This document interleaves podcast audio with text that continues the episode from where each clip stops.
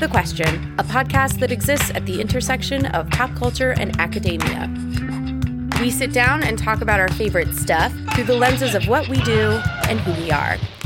From Pennoni Honors College at Drexel University, Dr. Melinda Lewis here. I'm your host. We're here with Anna Castillo Nye, former Associate Director of the Center for Interdisciplinary Inquiry here at Drexel University. Uh, hey, Anna, what's going on? Hi. We're talking about comfort television and trying to figure out what makes things comfortable. What are the facets of those shows that bring us comfort, that bring us joy, and that keep us coming back over and over and over again. Let's talk first about comfort television as a whole. Okay. Because, like, as a kid, did you have things that you went to or that you now feel nostalgic for? Or did you watch television, I guess, in the same way? I think that the way that I watch television now is to try to recreate those feelings of of safety and also those feelings of when you're a kid that you can hmm. spend the entire morning watching whether it was cartoons or some movie that you found on TV or, or whatever it was uh, because you had nowhere to go. I guess maybe more as like a teenager was um, TGIF. It's Friday night, and the mood is right. We're gonna have some fun, show you how it's done. TG. Sabrina the Teenage Witch Is that hanging with Mr. Cooper? or uh, Boy Meets World. Boy Meets World, yeah. Boy Meets World. So those TV shows, Step by step. Mm-hmm, Day by day. all of Family those Matters. T- oh my gosh, I completely forgot about that show. It's the bigger love of the family. Let's go back then and talk about like what for you is comfort television. So there are two big ones that come to mind, and part of the reason is because I used to watch this show with my mom and dad when I was a kid. But both Star Trek: The Next Generation and then Star Trek Voyager were always on in the background in my house. Hmm. I don't think I appreciated them when I was a kid. But when I started mo- when I moved out on my own for the first time, I would put it on because I would miss my parents, and it would be on in the background. Um, That's very sweet.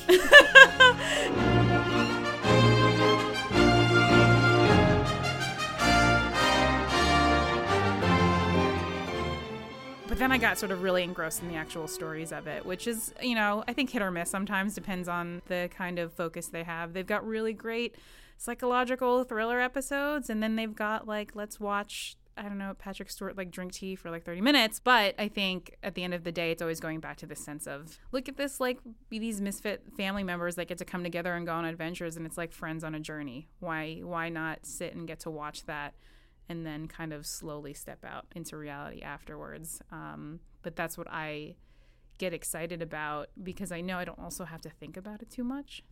Um, whether I'm paying full attention or it's on in the background while I'm like folding laundry, it creates an atmosphere. I think after a very stressful day to just put it on the background or I will cook while I do it. So so the way that Janeway treats a problem is the way that you approach your laundry. yes, yes, Let's get this done. exactly. Go to yellow alert. Tom, B'Elanna. Get started on converting the warp core. Yes, ma'am. Let's batten down the hatches. Yeah, for me, I I think about um, how I can just sit and watch like Law and Order, regardless of well, there's really only two for me: Criminal Intent and SVU. Are you particularly attached to one or the other? Oh no, it's Criminal Intent for me. Oh, really? I love Vincent D'Onofrio so so much. I came alone. I'm not wearing a wire. The only witness we have here is your lawyer. Whatever you tell me, you can deny later. So let's not blow smoke. I actually used to tape Law and Order Criminal Intent episodes so I could watch them later because I wasn't sure they would come on. Like Gone are those days. Yeah. I had a VHS. I still, I think, have VHS tapes at my parents' house of old Criminal Intents because I was like, I don't know if this is going to make it. And I really love the show and I'm going to watch these later. I didn't realize that they would be on for the rest of my life. um, and then eventually you get into the, like, the patter of the narrative of just how these flow and work together. And like I could watch ID on Discovery. I have watched ID on Discovery for hours. I used to fall asleep to Forensic Files because I'm a weirdo. Okay. But the other part of it is that, and I think even like Voyager is kind of like this too, despite the amount of action. There's a formula that is very comforting because you know that you kind of know how the narrative arc will be within Star Trek, but also there's a sense of like quiet to those shows. Like even though Law and Order is very centered around murder, it's also so quiet. There's a lot of talking and like, oh, so what do you what do you think? Oh, I've never thought of it that about way. this. You're like, okay, yeah. Let me just close my eyes a little bit, and we can just solve this. That is a, a little sleep bit. podcast that I do not want to be. It is a bit ASMR though, in terms of like process. Like even Ice T is the most quiet person. He's like, oh, let's talk a little bit about murder. In the criminal justice system. Justice. Dedicated detectives who investigate these vicious felonies are members of an elite squad known as the Special Victims Unit. Special Victims Unit. These are their stories. And I think that there's something about the familiarity of narratives. Mm-hmm. It's kind of like putting on an old sweatshirt or like sweatpants where it's just like I I can walk away from this for like 3 minutes and still know exactly what's going on. Right. Um I feel like that's why I find like The Housewife so comforting is that it's just women yelling at each other and they're going to keep yelling by the time I get back and I'll just catch up as it as it happens, but it doesn't really require me The show like seventy five percent yelling, and then I would say, yeah. I mean, it's becoming a lot of like, let's go on vacation and just yell at somebody.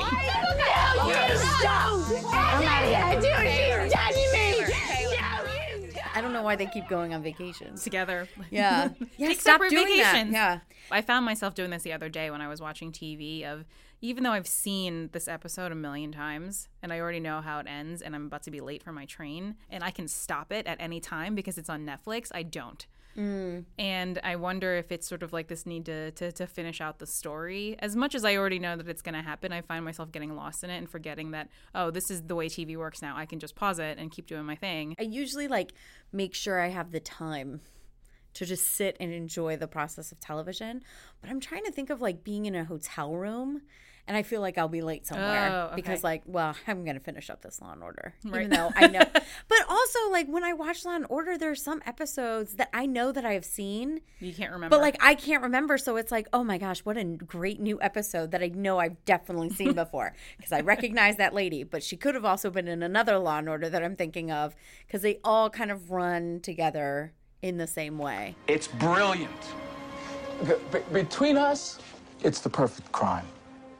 Like in Voyager, No, I in Voyager, you spoiler alert. I don't know. I don't know. I mean, like at the end of the, those episodes are very formulaic. But I think what's what's nice about a, a TV show like that is it's also um, a certain amount of camp to it, right? And that you get to enjoy a certain type of comedy and action. There are unusually high levels of Omicron particles within this nebula, Captain.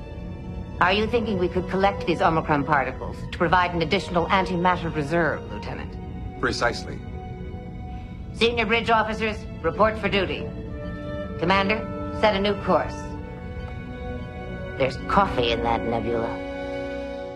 At what point did you realize that you kept going back to the same shows? Um, when we stopped getting cable, Mm. because when we had cable, I realized that there were two things that I was watching, which was reruns of either Star Trek or Law and Order, and then like the Food Channel, and realize I realizing I was paying like one hundred and fifty dollars to watch these three shows. So that was sort of the the phase one, and then the phase two was spending half an hour trying to pick something and then just going back to something I've already seen. I think for me, it wasn't necessarily about finding comfort. I was just like frustrated by like spending so much time trying to find something when inevitably I just wanted it as background noise.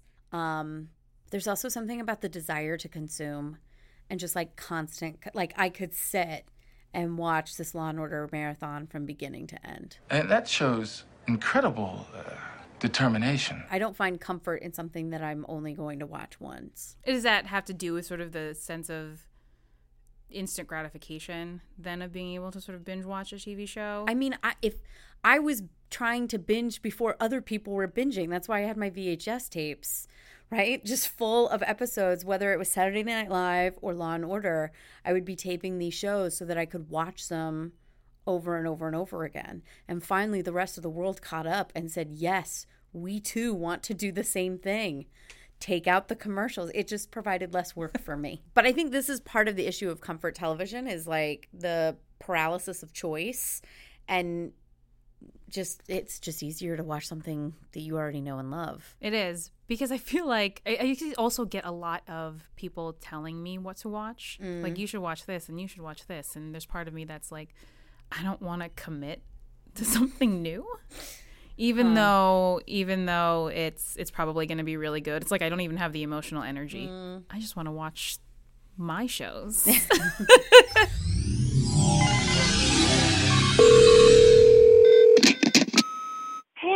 your mom. I have a question about that podcast you do. Are you on the Instagram or the Twitter or the Facebook? You know, like if I have an idea for a podcast, how do I get in touch with you? Love you. Bye. Sup, mom? Uh, yeah. So you can find us on all those things actually Twitter, Instagram, Facebook. Just go to Pop Quest Pod on any one of those and follow. If you want to send us ideas, you can either go over to our website and leave us a message at PopQ Podcast, or you can get us directly at popq at drexel.edu. You can actually find us on iTunes, Spotify, Stitcher. Um, I can help set it up when I get home, but then you have to promise me to rate and review. All right, love you. Bye.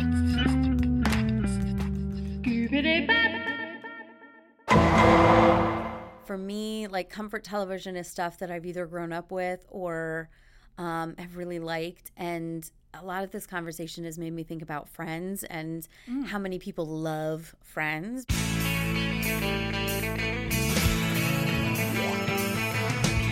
No one told you life was gonna be but also people who did not grow up with friends.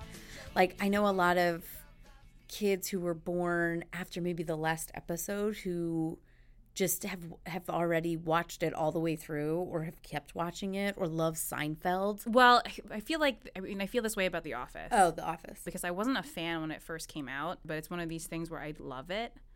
But I was late to the game. That one for sure. Um, the Golden Girls. Oh yeah. I have distinct memories of my mom watching that TV show and being like, "That is got to be so boring. What are you watching?"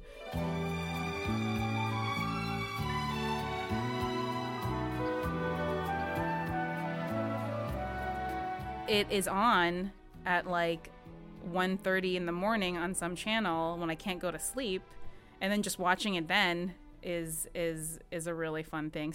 So so Golden Girls is one of those. Um, I love Lucy. Ricky Ricardo reminds me of my dad. Like the way that he talks. I mean, my dad is not Cuban. I don't know. Somehow they have the same accent. I don't know. It's a weird magical thing, or maybe I'm projecting onto it.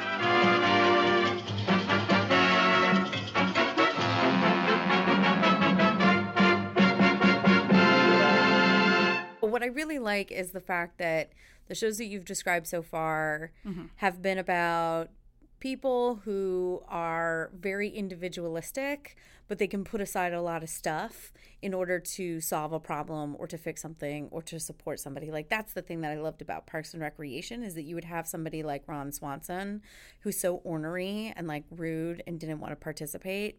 But at the same time, if Leslie needed him, he would like be there. Ron, I am so sorry. I should have been a better friend to you. Honestly, Leslie, it's fine. My time in government work was over. I'm sure I love shutting things down and bleeding the rotting beast from the inside. Your metaphors are so beautiful. I think for me, it's a lot of, um, especially especially shows like SVU because there's always like an ensemble, mm. right? And so anything like that, so SVU or Parks and Rec or or Voyager or or Next Generation, it's always like this family of misfits that are coming together, and a lot of it is sort of like revisiting that and to get to mm. watch that again. And it can be corny, right? And it can be certainly unrealistic, but I.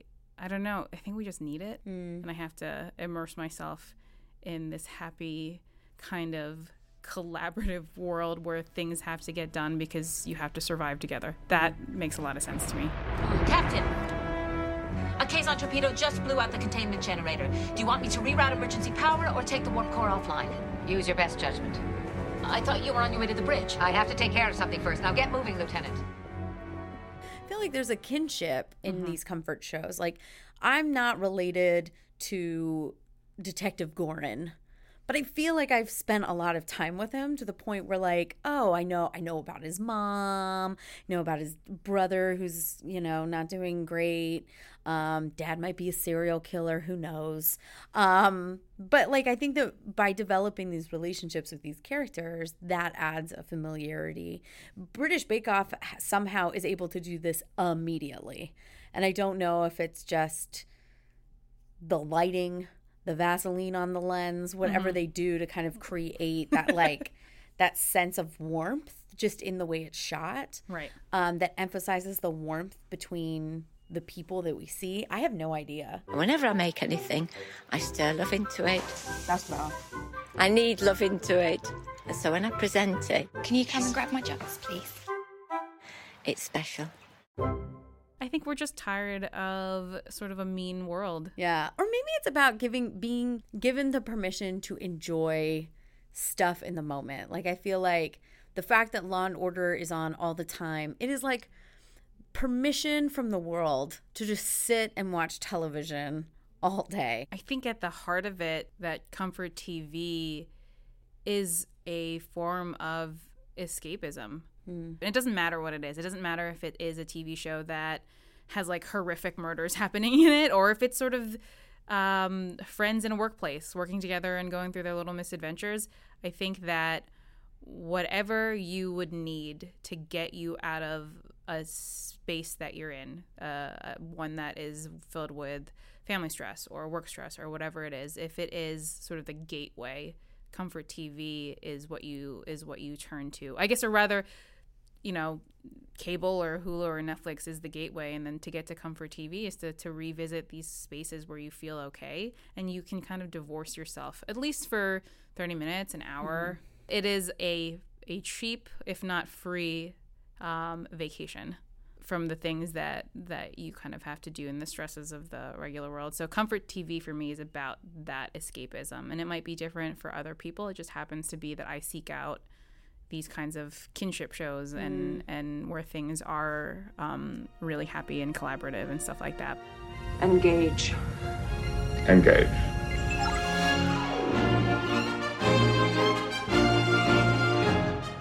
Now, now thinking about it, most of the TV shows that I that I go back to are that. Parks and Rec is a great uh, example because it's a, this ensemble cast, right, that support and irri- irritate each other all day long. But that the that the best part about that is that that's sort of how real families work.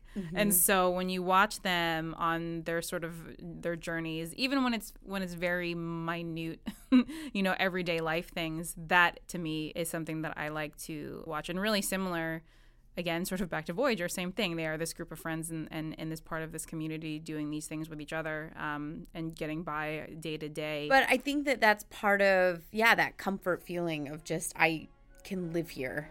And that's like the only thing that I will keep going back to.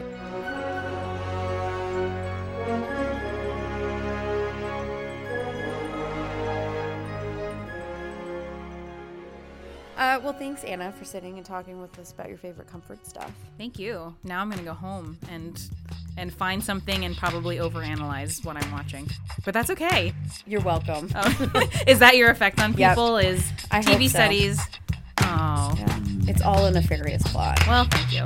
Pop the Question was researched and hosted by Dr. Melinda Lewis.